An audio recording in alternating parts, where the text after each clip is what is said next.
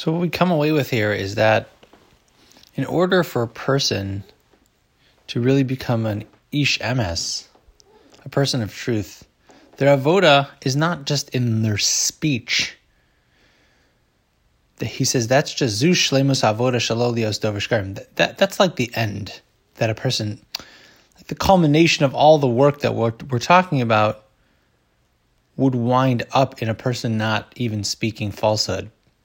But really, the work starts with bipnimius halev in inside.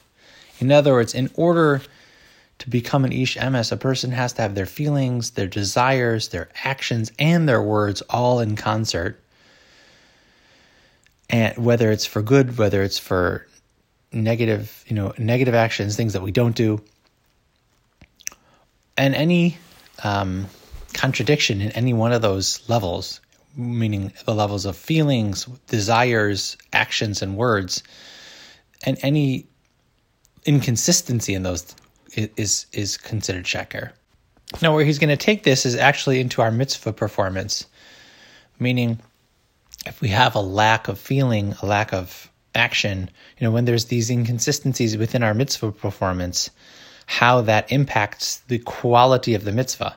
So sometimes a person could do a mitzvah, and if they don't, you know, have full heart and attitude inside of it, so that's that that's a sheker, as we've been saying. But but it can be a little bit worse than that for certain mitzvos, and we're going to get into that God willing next time. Which mitzvos that if we perform them, we're literally being oker games a mitzvah bimkomo. We're like wrenching the mitzvah from from its place, and that's kind of doubling down, if you will, on the sheker. Uh, we'll get into why that is, or or, or where that where we see that uh, in certain mitzvos. B'ezras Hashem.